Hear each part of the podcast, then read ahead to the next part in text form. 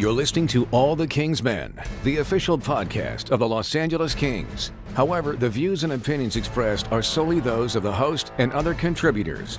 They do not necessarily represent those of the Los Angeles Kings. Now, here's your host, Jesse Cohen. Welcome back, Kings fans. My name is Jesse Cohen. This is All the Kings Men. Uh, we've got a lot going on in this episode, so I'll keep it brief. We're going to start off with a post game reaction to that Sharks loss. Then we've got Jack Wilson with a Kings Weekly preview and also a bit of a reaction to the loss to Tampa Bay from earlier in this week. Then we were revisited by Jessica from Zodiac Hockey, and I want to be perfectly clear about this, you guys, because I got some interesting feedback. Um, no, I do not believe in astrology. This is for entertainment purposes only. Uh, it's a long season. There's only so many ways to look at the game, and uh, the folks at Zodiac Hockey do a good job, a thorough job, and I think an entertaining job of giving us an alternative view. So, never miss an episode by subscribing to the podcast. Subscription links and recent episodes can be found at lakings.com slash podcast. Now here's the episode.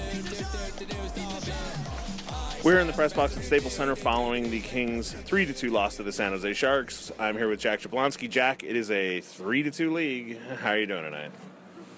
Three to two night. I don't know. Not.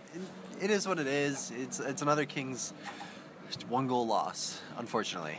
Yeah, and it, you know, it comes to a team that's most likely going to finish ahead of them in the standings, so you don't feel like you're losing any, any ground, I suppose, but it is getting later in the season, and every game, Dallas is, appears to not be going away. Calgary appears to not be going away.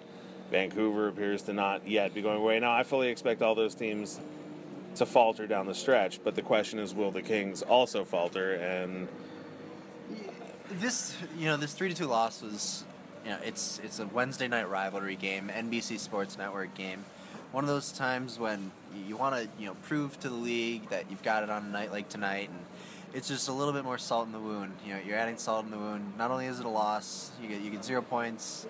It's it's the Sharks, and that's that's what that's what kills us. You know, we'd won I think our past two or out of three, I believe, um, and previously we hadn't fared as, as well as as you know those you know that two out of three winning streak. Yeah.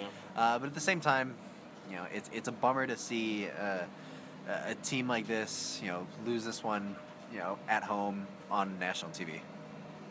We've talked in the past on the podcast about, um, and and Coach Sutter sort of alluded to this phenomenon at, at points where you sort of sum up a stretch of, of games by how it ends, right? So if you if you go, you know, three, five, and one over a over a nine game stretch or whatever it is, if you lose the last two, you know, obviously that pushes you sub five hundred. Yep. But it also, you know, it, it sets the tone for that for that clutch of games. And and this homestand, I think a lot of people were expecting good things. They beat Detroit, they beat Minnesota, but then and they have great games against uh, St. Louis and Winnipeg. But losing to Tampa Bay, losing to San Jose. Um, Lost to Detroit. Uh, sorry, lost to Detroit, not beat Detroit. Thank you. but they beat uh, Minnesota and Winnipeg in overtime, um, and they had that one good game against St. Louis. But this homestand winds up being sub 500, and uh, I think I think they only won six points out of a possible 14. That's not great. That's yeah. really not good, given that the road previous road trip had been up and down, and now they go on the road for the better part of a month. I mean, they have a home game early in February. I think one game against Colorado on the first of February, and that's it till the 16th of February. I mean, they come back for the All Star break, so the, the team isn't actually quote unquote on the road for the whole month. They're not playing any games at home. Yeah, they're, they're playing one game at Staples Center over the next calendar month. Um, hopefully, Tyler Toffoli comes back because this team needs him. They do, and that's one of the things is we're lacking scoring right now. You know, Budaj's gonna, you know, you give up three goals against the San Jose team. You know, that's a game that you know, with the Budaj in net, you've got to try to take advantage of that. And and, and Budai has played tremendously well after stepping into a very sticky situation. You know, three games into the season. Uh, as a you know starting at the AHL and three games later you're the starter uh, on a team that has you know playoff expectations and and Stanley Cup expectations, especially what we've been able to do in the past, and and to see um, to see us have falter here and lose the last two games in, in, in not such a great fashion. It's a bummer to, to, to really see that you know your your stars aren't stepping up right now, and and, and you know when when the you know your role players are playing well, that's the time when you have to take advantage and and you know be opportunistic and get those points.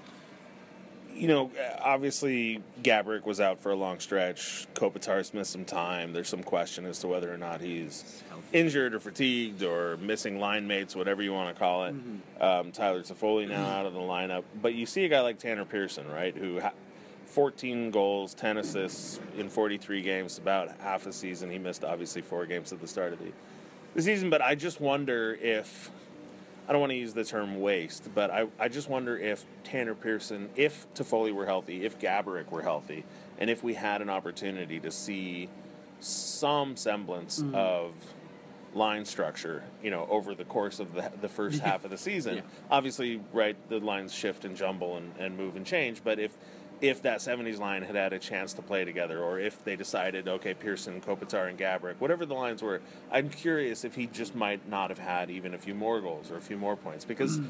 he's been consistent out there and he's looked mm. really good. But but in a mm-hmm. season with all these injuries and with some guys mm-hmm. underperforming, there's only so much a guy like Tanner Pearson. I mean, look, I I love Tanner Pearson, but there's only so much a guy like him can do. He's not Jeff mm-hmm. Carter. He's not going to put up 40 goals in a season. Yeah, it, it's again, you know, we've talked about this before, and and you know, the Kopitar situations has everyone scratching their heads. No one really knows, you know, what the situation is there, whether it may be those line mates or or the health issues, if there are any that that we don't know about, you know, on the outside, you know, looking in.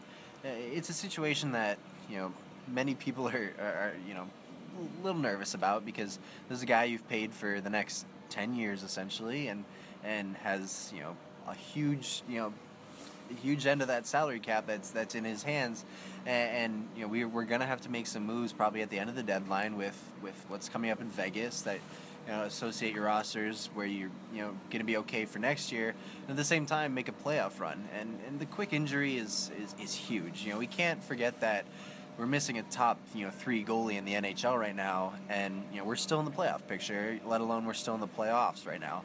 So you know it is what it is. And it's it's an injury plagued season and we're keeping our heads above water and you know 43 games into the season I believe you know we're in the playoffs right now and with the roster we have and with the injuries we've dealt with you know early in the season and how screwed up all of our lines have been defensively and offensively and obviously most importantly in net uh, you know, we're doing well for for what we've got right now.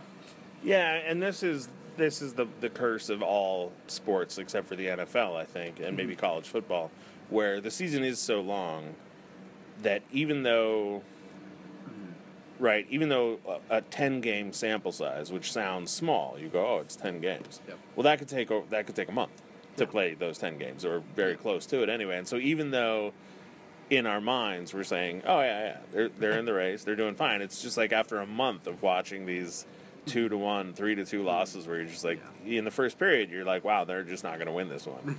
um, it gets, you know, you you get bummed and you want the team to do something, and and you know you just don't understand it, but. Um, but I want to talk briefly because for the second game in a row, if not more, uh, the best line out there I think has been Dowd, Setoguchi, and Clifford. Um, what are you seeing out of that line? well first of all that's concerning because Yeah. as Yeah. a third line you know rule of thumb that Yeah. should be your third best line. Yeah, or Um, fourth even, or fourth. and, and today our second best line was our fourth line. So it's uh, on you know, looking at the first two lines concerning. But when you're looking at the third line specifically that's great because they're creating opportunities they're creating energy. You know one thing that uh, I think a lot of general fans can overlook is the matchups within the game. You know, you look at a third line, and a lot of time you have a third line that'll go out there and, and, and play the first line of the other team, especially when you're at home and you have the opportunity to, to, to have the last change. And to be able to, to be effective and create scoring opportunities, it puts that much more of a burden on the opposing team to match up with them now opposed to just you know taking away the Kopitar line or taking away the Carter line. Now you've got a line that's you know consistently in the offensive zone and creating chances and keeping the crowd into the game. You know, with a lively crowd like Los Angeles, you know having the third and fourth line contribute, you know those are the times when those first and second lines have to take advantage of it. And unfortunately tonight they didn't. But that being said, you know they did a great job today in creating opportunities and keeping themselves out of bad situations when they necessarily didn't have great lineup matchups. I still want to see Clifford on the top line with Kopitar and Gaborik. That's my that's, That's my new take? that's my new wish. that's my my New Year's resolution. As you were looking at the heat mm-hmm. map, I think one thing that has to be said is, you, you look where San Jose is, and they're always in front of the Yeah. goaltender. Where, you know, I I know we've mentioned this before, and it's repetitive and repetitive again, but we've got to go to the net. We have the big bodies. We have the skilled, you know, big bodies that you know we're so used to seeing in those two Stanley Cup runs that you know can put the puck in the front of the net. You know, you looked at the first goal that Burns scored. You know, it went off of two guys in front of the net. Yeah. You know, that's something the Kings are used to seeing and used to doing. You know, Doughty did not play a great game today. I I counted six, seven turnovers, even though our statistician had zero. Um, that's you know, I'm not going to talk to him about that, but it is what it is. Yeah. Uh, eh, but eh, you know, those are the things that we, we didn't see, and we're used to seeing, and that's Mm-hmm. why we you, we're used to seeing the success from this organization. Is you've got guys, you know, what created opportunities today was our third and fourth line going to the net, putting the puck on net, getting you know, creating you know problems for Martin's vision, and you know, it was it was very very you know outside today, and you know you know ringing around the boards, and Yeah. then back up to the D, and and shoot it back around the boards. You know, that's not that's not Kings hockey, and you know, it resulted in zero points. And I'm glad you brought up opportunity because um, a it's I think it's an, an important element of their game, and b it reminds me of what I was going to say earlier, which is uh, Logan Couture was out of the lineup for the Sharks, and in the last game, Steven Stamkos and Victor Hedman were out of line out of the lineup for Tampa Bay, and and these were these were games that were opportunities. There were there were points on the table with teams that weren't healthy, Right. with teams that were on a road trip, that teams in your own building, and we didn't take advantage of it. And, And- that's why I think it stings so much more than just a loss to the Tampa Bay Lightning. And in both games, uh, well, I think I think they've been getting better as the season goes on with going to the net. Certainly, neither game. Uh, I never really, yeah, I never really felt like they were going to score. Right, the Tanner Pearson goal came out of nowhere. It was Yep. a, t- it was a nice tip, but it was a Tip. tip. Puck was off net, Yeah. but he went to the net. That's the and, thing. And this is how Gaborik scored, not only in this Went game but the net. also in in Yep. the uh, the other game. But yeah, there was a ton of perimeter play, and and look, I don't know how much of that is just that the you know the, the lineups are shaken, and so nobody knows whose turn it is to go to the net, or or if they're all Yeah. hurt and you know nobody wants to to deal with it. I don't blame them, but. Uh, anyway, a, a, uh, rough loss. They go on the road, like I said, for the better part of a month. So uh, the next time you and I will talk uh, after a Kings game, will be Yep. in Colorado. We may speak before then. Uh, the printers are beginning to roll, so we're going to wrap this up. But uh, any any final thoughts on the uh, upcoming Grammy trip? And, uh, I, I think the biggest thing is you know keep an eye on the lines, keep an eye on the top two lines, and see if they make any switches, just to change things up. You know, I think you know what we've seen has it gotten a little stale or is something fallen a little flat. That's what's to be determined. I think you know you look at these last two games. It's an unfortunate situation to see two you know battered up teams come in and, and, and sneak away with two points against us. Uh, so I'd look at the Kopitar line, look at the Carter line, see where Pearson goes, and see if we can get a little bit more spark in those top two lines because you know the bottom six are playing really well. We got to take advantage of it. So fortunately, we're done with the Sharks for the year. Uh, the next five games uh, feature the New York Islanders, the New Jersey Devils, the Carolina Hurricanes, and the Arizona Coyotes. So you'd None like of which are in the playoffs. No. that should be eight points. you'd like to think that it, In a perfect that- world. yeah, that out of those uh, five games, you'd, I'm gonna go. I won't even go eight. I won't be ambitious. I'll say seven. You'd, I'd like to see it. them get seven points out of the next ten. You know, we Uh, you and then at they have Colorado after that. So you, you got to take advantage of their schedule. This is a time they're on the road for a long time. Yep. But these are winnable games, and and, and you know keep this in mind. A playoff team would win these games. Yes, they would. So let's uh, let's hope that what we're watching is in fact a playoff team. For Jack Jablonski, my name's Jesse Cohen. Thanks for listening, Kings fans. We'll talk to you soon. Joining me now, senior producer from Fox Sports West, Jack A. Wilson. How are you doing today, Jack?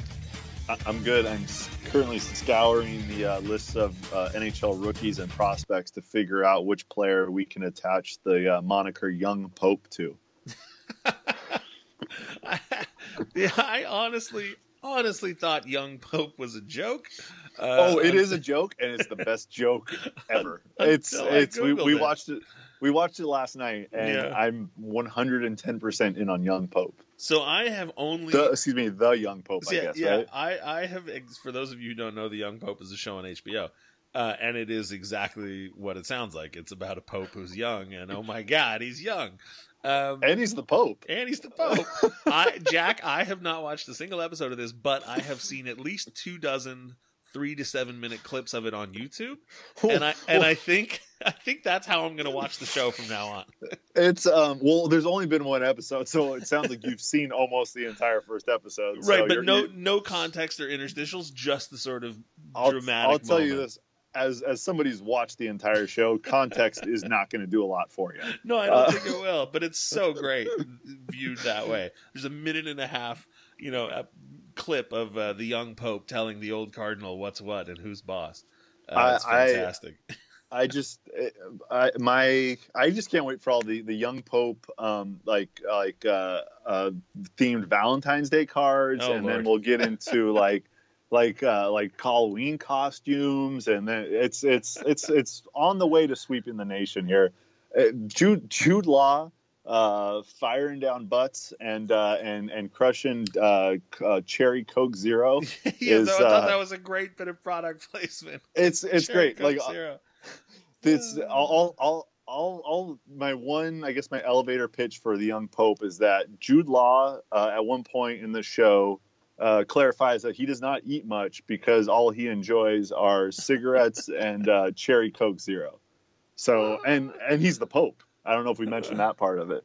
Really, Um, I, I feel like I feel like Cherry Coke Zero is a young man's game, whereas Pope is usually an old man. How does that jive? oh because he's young Jesse, oh my that's god! the thing the young. pope is actually Oh young. it's in the title.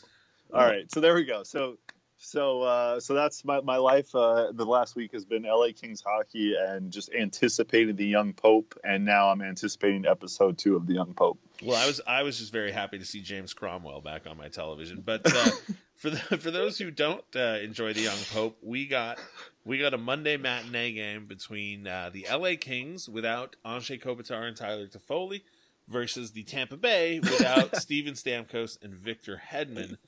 Jack, you did not attend this game.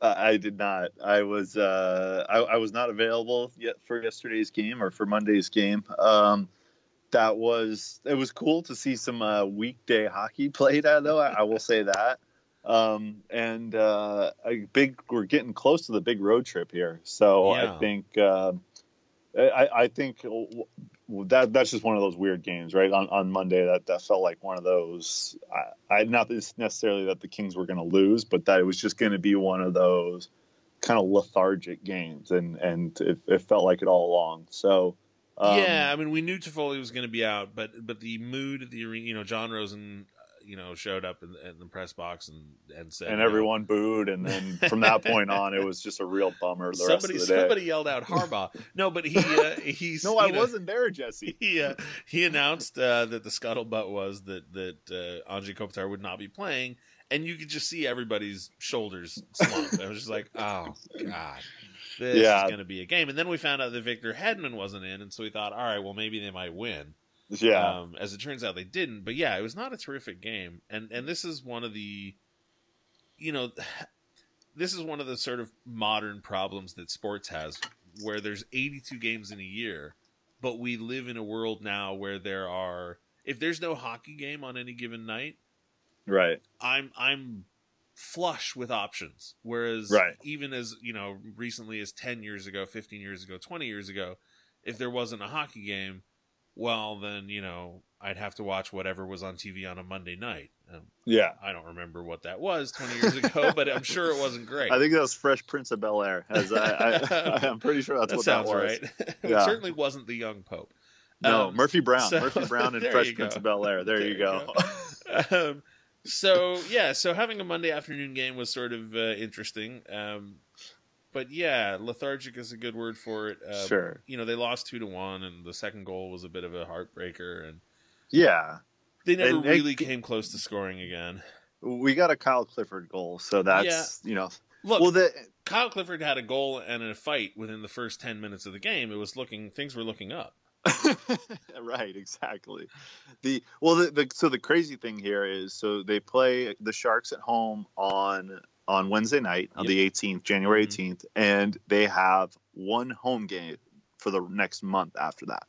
That's Because- crazy. we have the Grammy trip, we have the All Star break, and we have the one week uh, dead period thanks the to the week, world. That's right. Yeah, and they they come back off the, the bye week goes from February 10th to February 15th. Um, so they come back on the 16th and play the Coyotes at home. You know But what? I- It's totally bizarre. You are 100% right. I don't know why it didn't occur to me. I mean, I've been doing nothing but staring at the Kings schedule for the last Right. two weeks. Now it seems as good a time as any to announce that I, in fact, will be following the team.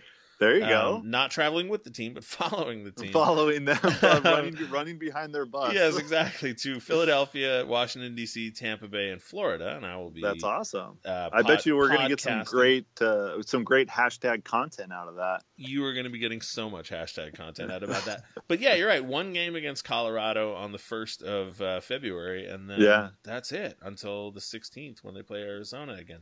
Yeah, as as someone whose responsibilities for the most part begin and end with uh, Kings home games on Fox Sports West, um, I the fact that the Wednesday night Sharks game uh, and the game against the Avalanche are both on NBC. Oh my God! so you have a Uh, yeah, off. so so well, not exactly, but I, I just won't be uh, I won't be at any Kings games for a while. I guess it's not exactly a month off, but yes, I, I won't. I, I will miss uh, I will miss a little uh, in person Kings hockey for the next month, and I, I'm uh, I'm kind of mentally preparing myself for that. Fortunately, you've got the young Pope to fill. I some, do. to fill some of those hours. Fortunately, I have the young Pope, and then we do have the All Star game here in LA to look forward to. So I feel like that's going to make up for the team's month long absence. Will be the three days of fun and excitement at the All Star game. I realize that HBO and Fox Sports West are at some level competitors, but do you think that the young Pope will make an appearance or maybe drop the first uh, puck at the All Star game? I mean, I don't know. Is Jude Law a, uh, a hockey fan? I, I, I d- I gotta doubt it somehow. What What's more likely, Jude Law or Diane Keaton being a, a Kings fan? Probably Oh, I- Diane Keaton, Yeah, right? I would say Diane Keaton 100%. Diane Keaton must have like come to a game with Tom Hanks sometime in, the, in Yeah. the 80s or 90s, right? Like and she, I'm sure she, when she lived in New York, she probably was went to Rangers games or Islanders games, right? yeah, maybe she went just like she saw Gretzky with the Rangers or something. Maybe, maybe she'll come out for the NHL 100 on uh, on uh, Friday night. I mean, I'm not expecting it, but it wouldn't surprise me. it wouldn't surprise me. Yeah, that seems real realistic. So, Yeah. um, so there you go. So you heard it here first, folks. Come to the one NHL 100. Diane Keaton guaranteed to be present. um, yeah. So let's talk about Kings Weekly, Jesse, because we've gone off the rails a little earlier this week than normal. Well, I feel wasn't like. expecting the young pope to feature so prominently in this episode, but you're right. Let's talk about Kings Weekly. Uh, yeah, this week uh, the LA Kings are bringing us uh, their latest edition of Black and White, focusing on Peter Budaj and uh, not just his um, his kind of cool journey over the last year and a half, two years, uh, going from kind of having to find his game again in the AHL to the best goalie in the AHL to now an NHL starting goalie, and um, arguably you can make you can make a strong argument. I think Jesse would probably help make that argument that he should have been selected for the All Star game. Um, so just kind of a cool year, cool story he's had over the last year and a half. So the the black and white covering that. Uh, Willie O'Ree was in town uh, for the Kings Lightning game. I think a lot of people probably saw him drop the puck. Mhm. He also hosted a screening of a new film called Soul on Ice, uh, which which uh, highlights the impact he had on making hockey and the NHL and, and the work he's done with the sport of hockey over the years, a more inclusive sport. So we got a chance to talk to Willie while he was here doing that. We have one of our Kings mailbags. All fans submitted questions on Twitter for Derek Forbort. So that was a lot of fun. Derek's a pretty fun guy. Very dry sense of humor along the lines of a Matt Greene or Alec Martinez. Uh, so I, I I think people might enjoy that. We had some fun with him. Any food Uh, well- related questions this time? Oh, of course. Well, we always bring back the taco versus grilled cheese. Sure. Uh, that that's that's a standard for all for all uh, Kings players. And then, on, in addition, we uh, we did a mailbag earlier this season with Nick Dowd and uh, Derek Forbort, who obviously came up through the rain with him. Uh, they know each other very well, and Derek For- Forbort made a guest appearance in uh, Nick Dowd's mailbag. So you may get a follow up to that in this Forbort uh, mailbag here. Ah, yes. So, and then of course, Royal Reflections. Jesse, we're down to our last couple of weeks of Royal Reflections here. I think we only have about five left at this Wow. point. because we're, we're they're only running up until the All Star game. So we've run about 45. We're down to our last five. This week, Bob Miller gets his star on the Walk of Fame. That was a that was a fun one. And then uh, we have the highlights of Tippecanoe from last week, which is always a great event. Um, if uh, and I'll just say it one more time, we've talked a lot about it, but if you missed the Chris and Daryl Sutter piece that was in our show last week, it's on the Fox Sports West YouTube channel. Uh, I heavily recommend it. Uh, it was pretty awesome, and uh, you see a side of Daryl that is rarely seen, and uh, and it's just awesome to see Chris in his environment and just the everyone's seen how he can work a crowd in the uh, on the jumbotron on the dance cam, but to see him do it in his home community there in Manhattan Beach and to see how how much just the local residents love him just as much as Kings fans do is pretty cool. And see, he, he's an awesome, special person, and uh, I recommend the piece uh, strongly. I am always impressed with how much stuff you guys are able to pack into Kings Weekly. Right, it's a half an hour show. Yeah, your money's worth with us. Yeah, and generally speaking, uh, non-scripted half hour shows to me always tend to seem very short.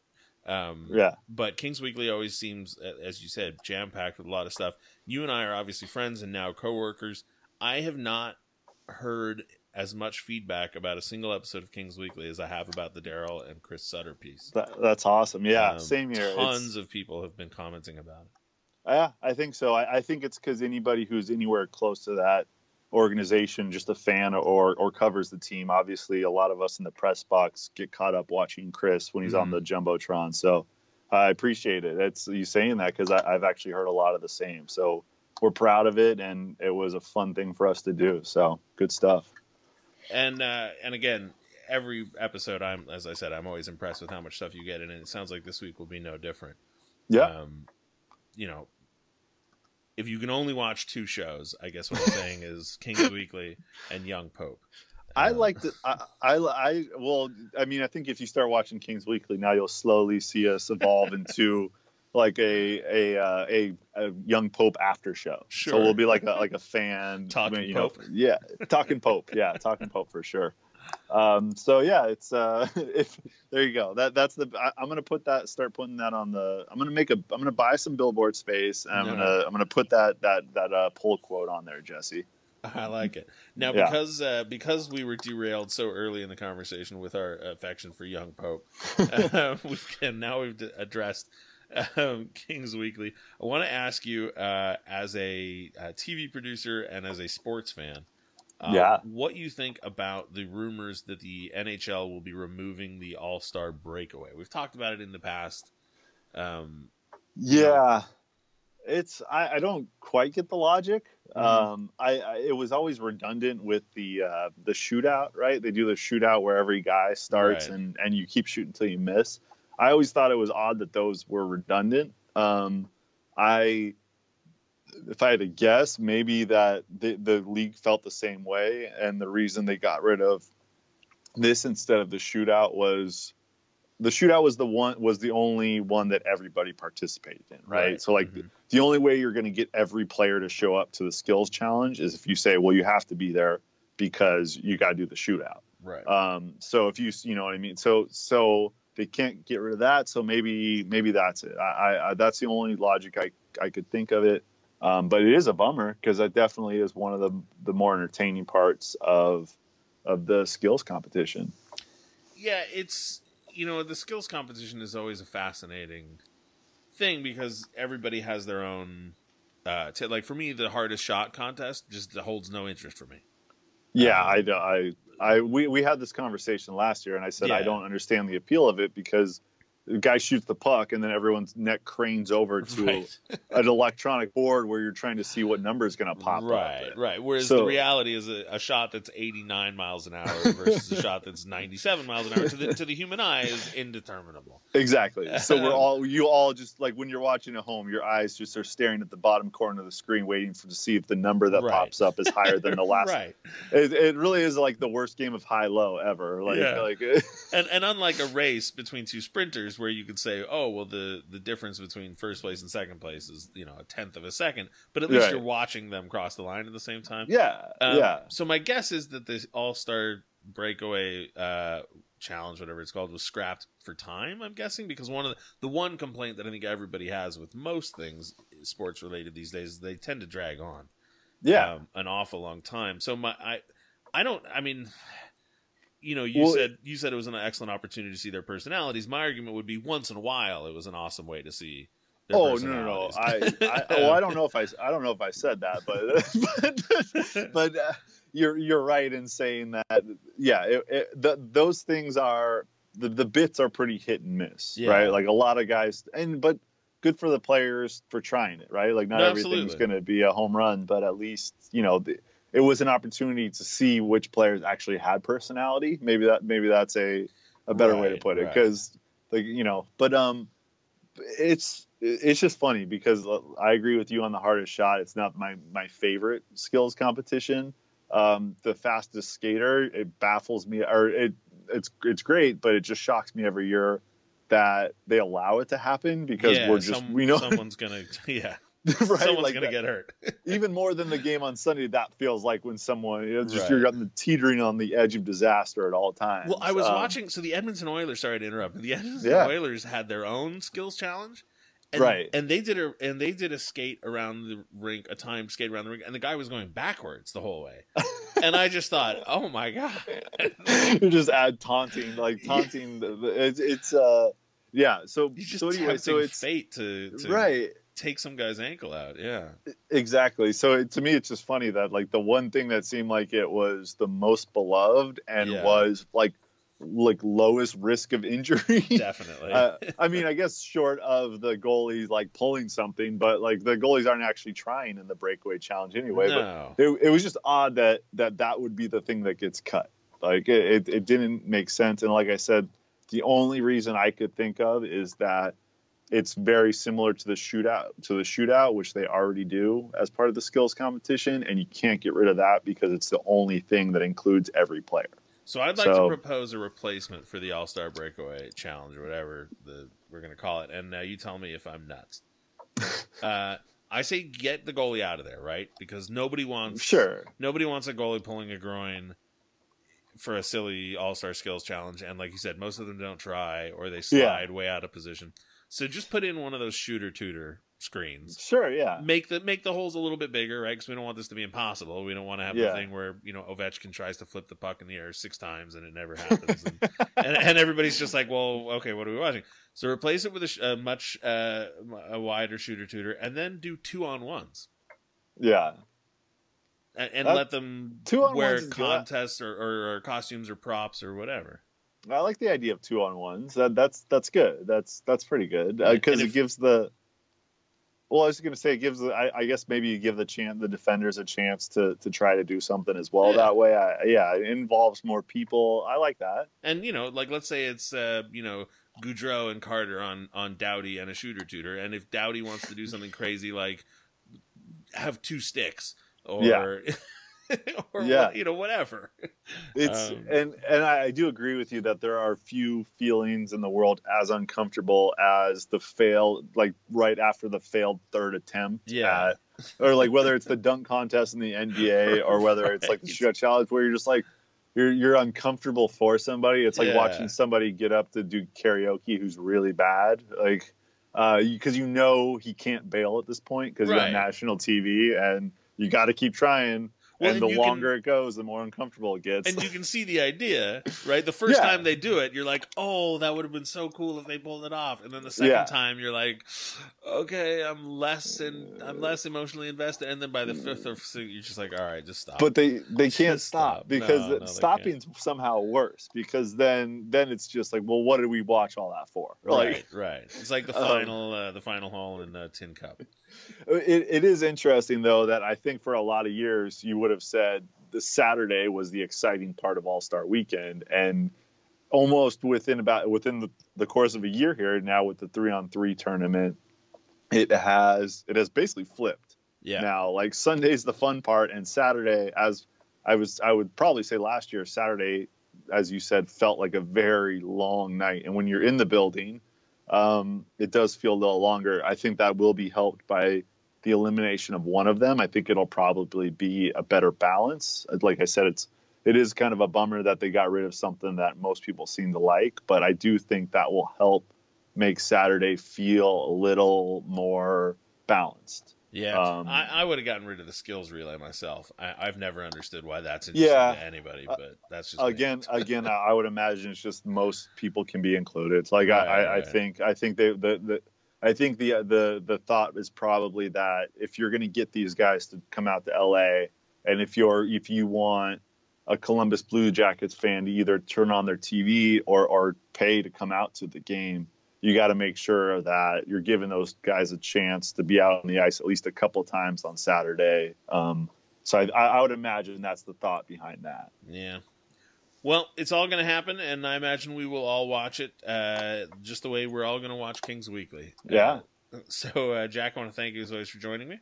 Uh, thanks again. Uh, let's go back. Uh, I'll, I'll, I'll head over to your place soon, and we can uh, sit down and watch Young Pope together and really break down no, that first episode. I'm only watching it in YouTube clips, Jack. I refuse, all right, fair I refuse to watch an episode all the way through.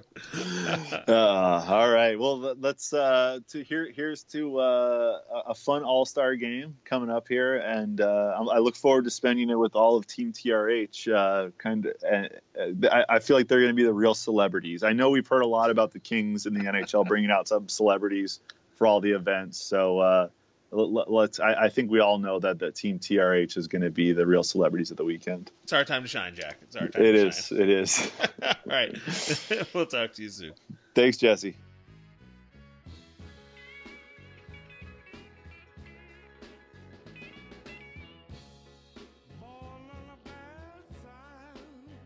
Joining me again from ZodiacHockey.com Jessica Abel. How are you doing today, Jessica? I am fantastic. Thank you. Now, we had you on before. Uh, it was a conversation that I thoroughly enjoyed. And so I've asked you to come back on because I've become fascinated and some would argue slightly obsessed with a, uh, a piece of the Kings season. And I, I asked you to prepare uh, a little piece about it. So I will now explain to the listeners. Um, the the defensive pairing of Alex Martinez and Jake Muzzin. Um, they have had an, an up and down season to say the least. Alec Martinez obviously near the leaders in points on the team. Jake Muzzin widely considered uh, one of the better defensemen in the league. He was named to the World Cup uh, for Team Canada this past fall. Um, if you take a look at their performance on the ice from the sort of new uh, advanced statistical analytic angle, you'd say that their possession numbers are among the best in the league. They suppress shots, they create offense, and yet, for some reason, they tend to be on the ice far more often uh, when goals are scored against the Kings than when goals are scored for the Kings. And so it's raised this sort of debate between me and some other people uh, about what is more important, results or methods um, and and why exactly Muzzin and Martinez are having this sort of bizarre season. And so, Jessica, I'm curious. I asked you uh, if you had any sort of insight um, as to the astrological compatibility of uh, of Alec Martinez and Jake Muzzin uh, to see if maybe that couldn't offer some explanation to their season. Um, so, what can you tell us about the two of them uh, as far as their compatibility? Well, yeah. So basically, you know, looking at their two charts, mm-hmm. if you were looking at them on paper, you know, astrologically, these two guys probably get along really great, both you know, on and, and off the ice. And when and by saying that, when we look at compatibility through sort of an astrological lens versus you know what you were just talking about, the statistical and technical the analysts do, we are looking more for sort of four primary areas like of compatibility. You're going to look at you know, how well do they communicate, mm-hmm. you know, mm-hmm. as a parent? Do they have misunderstandings or do they just finish each other's sentences? You know, are they just this really great couple? Um, so you really look at that. Then you also look at sort of how they feel about the sport, like what motivates them to play hockey at all, and, and are they similar in what their passion factors are in terms of why they're both playing hockey, because that can affect you know the chemistry as well. Then you also look at how they work together under the game pressure and sort of how effective they are in making sort of real time decisions as a team. Um, and then lastly, you're going to kind of look at their overall luck. You know, how lucky are these guys? And and each of these categories are kind of dictated by planets within their chart. Um, and so I, I could break that down for you for them, and we'll kind of talk about that if that sounds good. Um, Let's start with the basics. Um, what what are uh, Martinez and Muzzin's signs, and are those two signs generally considered compatible? Yeah, so their basic sign, like you know, if you were to get, hey, what's your sign? Their uh, Martinez is a Leo and Muzzin's a Pisces, and in general, those are highly compatible signs. With Martinez being a little bit more of the fiery, outgoing, and Pisces being a little more accommodating and uh, sort of all accepting personality. So there's not a lot of competition for egos or uh, kind of you know instant anxiety or tension. These two guys would just naturally get along. Um, but again, when you're talking about having to actually produce, work together, do something, you really need to look at their communication factor. So we look at their Mercuries. Their Mercuries, uh, the planet is Martinez is in Cancer, is in Aquarius. Um, these two are also really compatible. There's not a lot of room for them to kind of have a lot of misunderstandings. But it is possible for like Martinez to be a little bit more of an excuse maker. Maybe he's maybe a little bit more of a complainer or late to practice. I, I don't know him, so I don't know if this is true. But in looking at his chart, you see he might just be a little more moody or short at times, nothing personal, but that might just be his temperament. Where the good thing is like a Muzzin, he's he's an Aquarius, and he's the kind of guy who never takes anything personally anyway, so he's not going to get up all worked up about it. Whereas you may have people, you know, at practices or we're in communication where you're having to really work and talk things through about what you know execution that could be a real problem. These guys don't have that despite being really kind of different types of people they really get they're complementary. So that's a good thing. Um, and passion wise they're both uh, same thing cancer Aquarius actually. And um, martinez is very passionate. I'm assuming again from his chart that he's kind of hockey is a huge part of his life. This is kind of what he considers his home and he really defines his own worth on his ability to play hockey. So it's a huge deal for him. Whereas um, Muzzin is really much more into it for the creativity, the stimulation. It's more about always getting better, always improving, and he's a little bit more self-focused. So again, he doesn't really. The two of their passions are in alignment and not in competition, so that's great too. So you don't have one guy who's saying, "I want to be this. This is all about me. Hockey's about me becoming the all-star, getting winning a cup," whereas one guy's like, "Oh, it's about me and my family, my lifestyle." These two guys actually get along really great, um, passion-wise. So again, you got another good thing for you, which is consistent with um, you know what you're seeing probably analytically everything's in alignment right? So then you get into how they play in games. Or you know leo and taurus are their signs together which are, awesome. I mean technically like, this is amazing. He's a you know got martinez is this fiery leo. He's going to go out there and, and be really aggressive whereas taurus is kind of the workhorse and complementary to that. They should both be really good at getting fired up and, and executing. So you know, when you're looking at these three primary areas, you're like, yeah, this is solid. This should these guys should really be sort of a plug and play type of duo. Um, but where you run into the one red flag is in their Jupiters, which is their ability to attract luck um, and opportunities.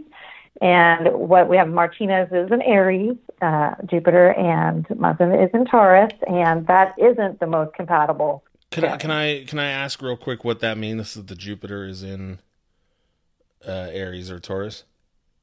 Yeah, yeah. So with Martinez having his Jupiter in Aries, this isn't a bad thing. It's not a great thing. It basically means that he would, from night to night, you know, things are changing astrologically on, on any given night, and that, you can see a lot of variance in games. You have these incredible blow-up games, or these games where, you know, everything just seems to gel.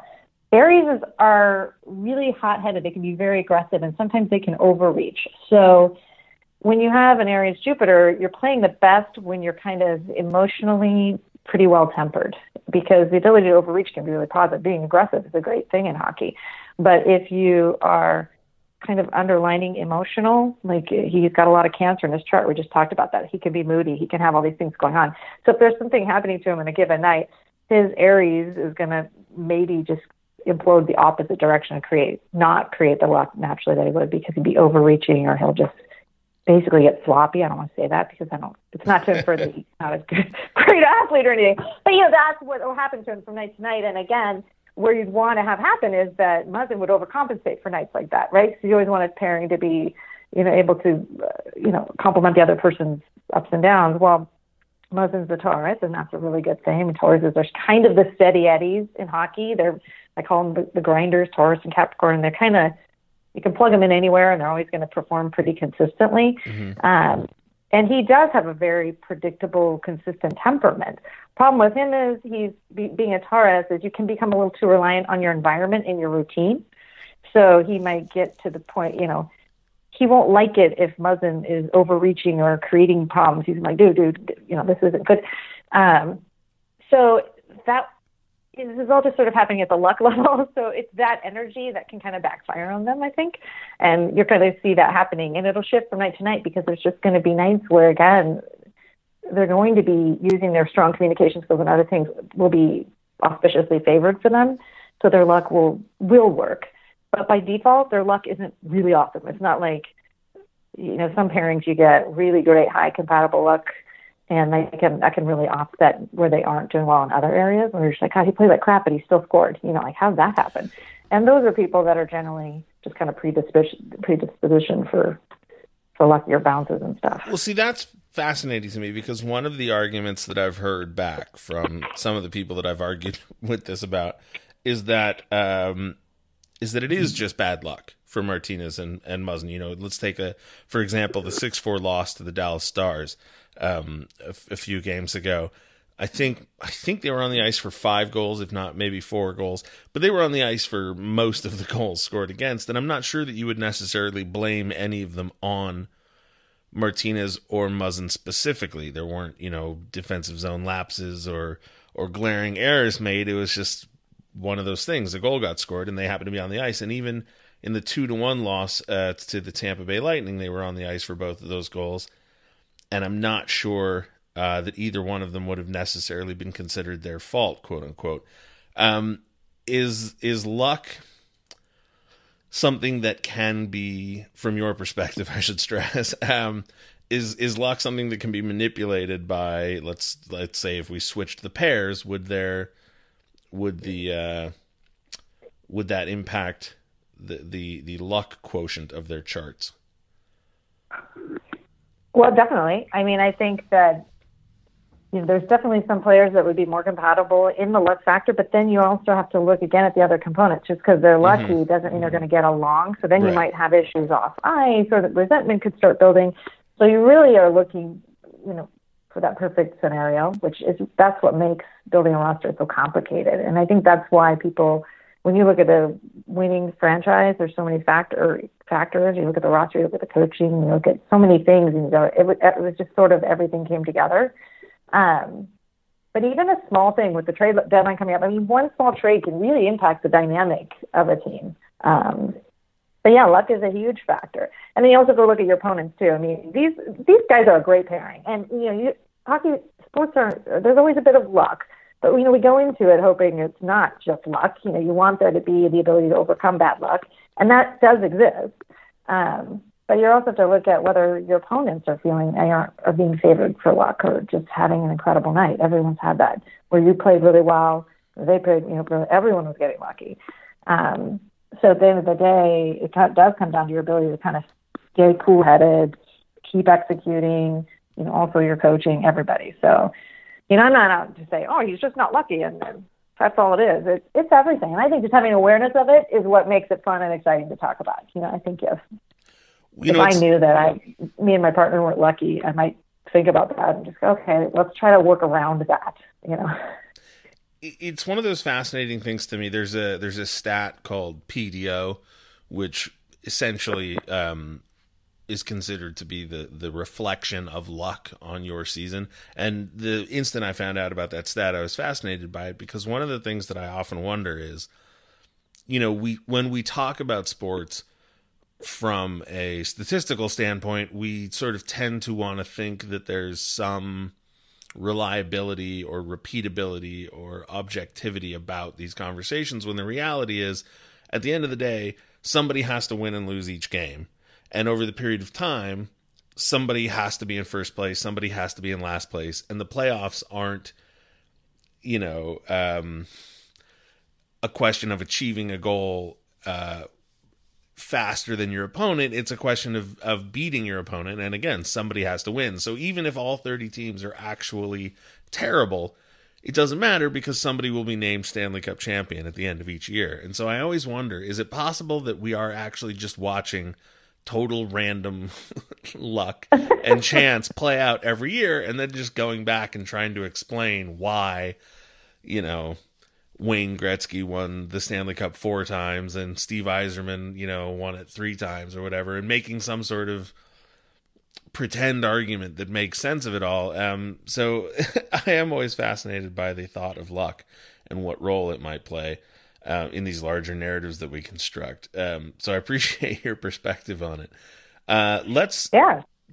Let's talk about the Kings uh, as if they were a person. Um, I know that that it's not exactly um, a perfect comparison, but the team is 50 years old. It has a somewhat of a birthday.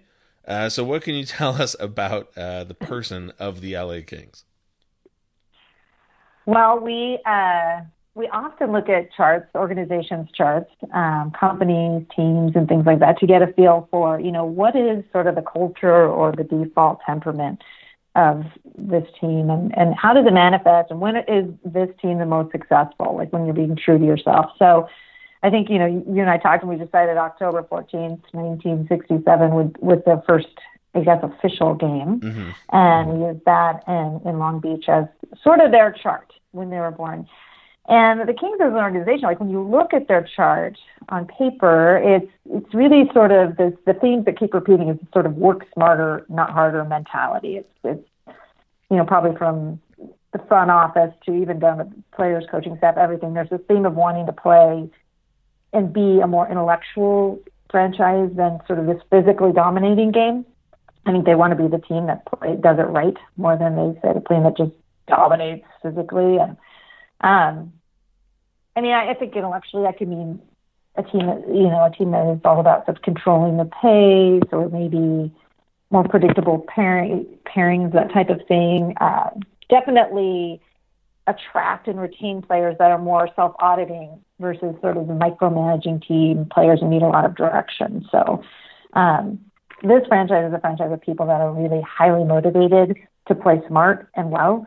And they definitely more of an offensive defense strategy, you know, maybe not the old school kind of brute defensive culture, which I think some franchises definitely still have. Um, you know, unorthodox approach like even unorthodox goaltending, which I think we could say like Jonathan Quick for sure is sort of an mm-hmm. unorthodox goalie, and I think he's really found a home there because this chart that's kind of what the Kings are about when you look at this. I mean, not to say they aren't a physical team, you know, but to them, like physicality and intimidation aren't necessarily who they are. I think we're just seeing that they're just giants, of big guys. They're just kind of all about dominating from the get go. I mean, if you look at their chart, it's clear that they're kind of they like to keep surprising, keeping the other teams guessing is a little bit more of their personality, kind of challenging traditional hockey norms. Mm-hmm. Does that make any sense? Yeah, well, yeah. I mean, they, you know, the phrase big boy hockey gets thrown around and people talk about the Ducks and the Sharks and the Kings as these big teams. And yet, when the Kings succeed, when they really succeed, um, they do it through a combination of skill and size. I mean, Kopitar and Jeff Carter are both uh, large men, right? Kopitar's six foot three, Jeff Carter six foot three. Um, they're tall, they're big, and yet I don't, you know, nobody's presenting them the way you would the the Broad Street bullies of the old Philadelphia Flyers or you know anything like that. They don't win through intimidation or or physicality. They win through skill and uh, mm-hmm. and relentless uh, defense and and and and but but with a with an ability to generate amazing offense. So yeah, that I think that sounds right. Yeah, I mean it's interesting because when you, I mean you'd know better than me, but you really do see sort of this outsmarting, outlasting teams as being where they would, would be their sweet spot. You know, so if, if they have a season or when they, you know, when, you, when they have won the cup, you know, those are probably that's probably how they did it. Um, Another interesting thing about their chart is just sort of their personality externally. You know, they're very global team. They're very welcoming. You know, mm-hmm. so they have the potential to be an organization that's well liked beyond the LA region. Whereas there's a lot of teams who are very localized. You know, particularly you know, some of the Canadian teams. Like if you're a Leafs fan, you're a Leafs. You know, and, and, and the organization really fosters a sense of sort of local fan. And LA does that too. But you could have an LA. LA has this appeal like internationally. They really, well, they of course appreciate local fans. They can really, they want to make everybody love them, and they're entertaining, and that's a big part of who they are. And I think by default, they've actually been pretty successful. I mean, you meet Kings fans all over the place. Um, so I think that's also something that you definitely see that in their chart. It's there. And in terms of their luck planet, their planet of luck in, in Leo, which is great uh, for them because it's very favorable and it is a good thing. Um, and it's likely contributed to you know why they actually won the cup. It's a good thing. So they're a lucky team. They got a lot of good things going for them. I'd say progressive is a word I would use to describe them. Well, you know, in uh, 2012, they they famously had no injuries to their uh, defensive uh, core, and all six defensemen played every game of the playoffs in 2012. Um, that's incredibly lucky. um, there's just no two no two ways around that. And then, of course, to win uh, three game sevens uh, in 2014, although they had Justin Williams, and I look, Justin Williams is a force of nature uh, in Game Sevens. I don't know that luck has anything to do with it, but uh, but just the same to get uh, some of the bounces they did in those games, uh, definitely luck played a role. Jessica, I want to thank you very much for joining me. Yeah, thanks for having me back. My pleasure. The website is zodiachockey.com. You can follow them on Twitter at Zodiac Hockey. We will have Jessica on uh, in the coming weeks as the uh, expansion draft looms, the trading deadline happens, uh, we are going to continue to explore this angle. Um, so I do encourage you to uh, check out the website and follow her on Twitter. Thanks as always, Jessica. We'll talk to you soon. All right. Thank you. Bye.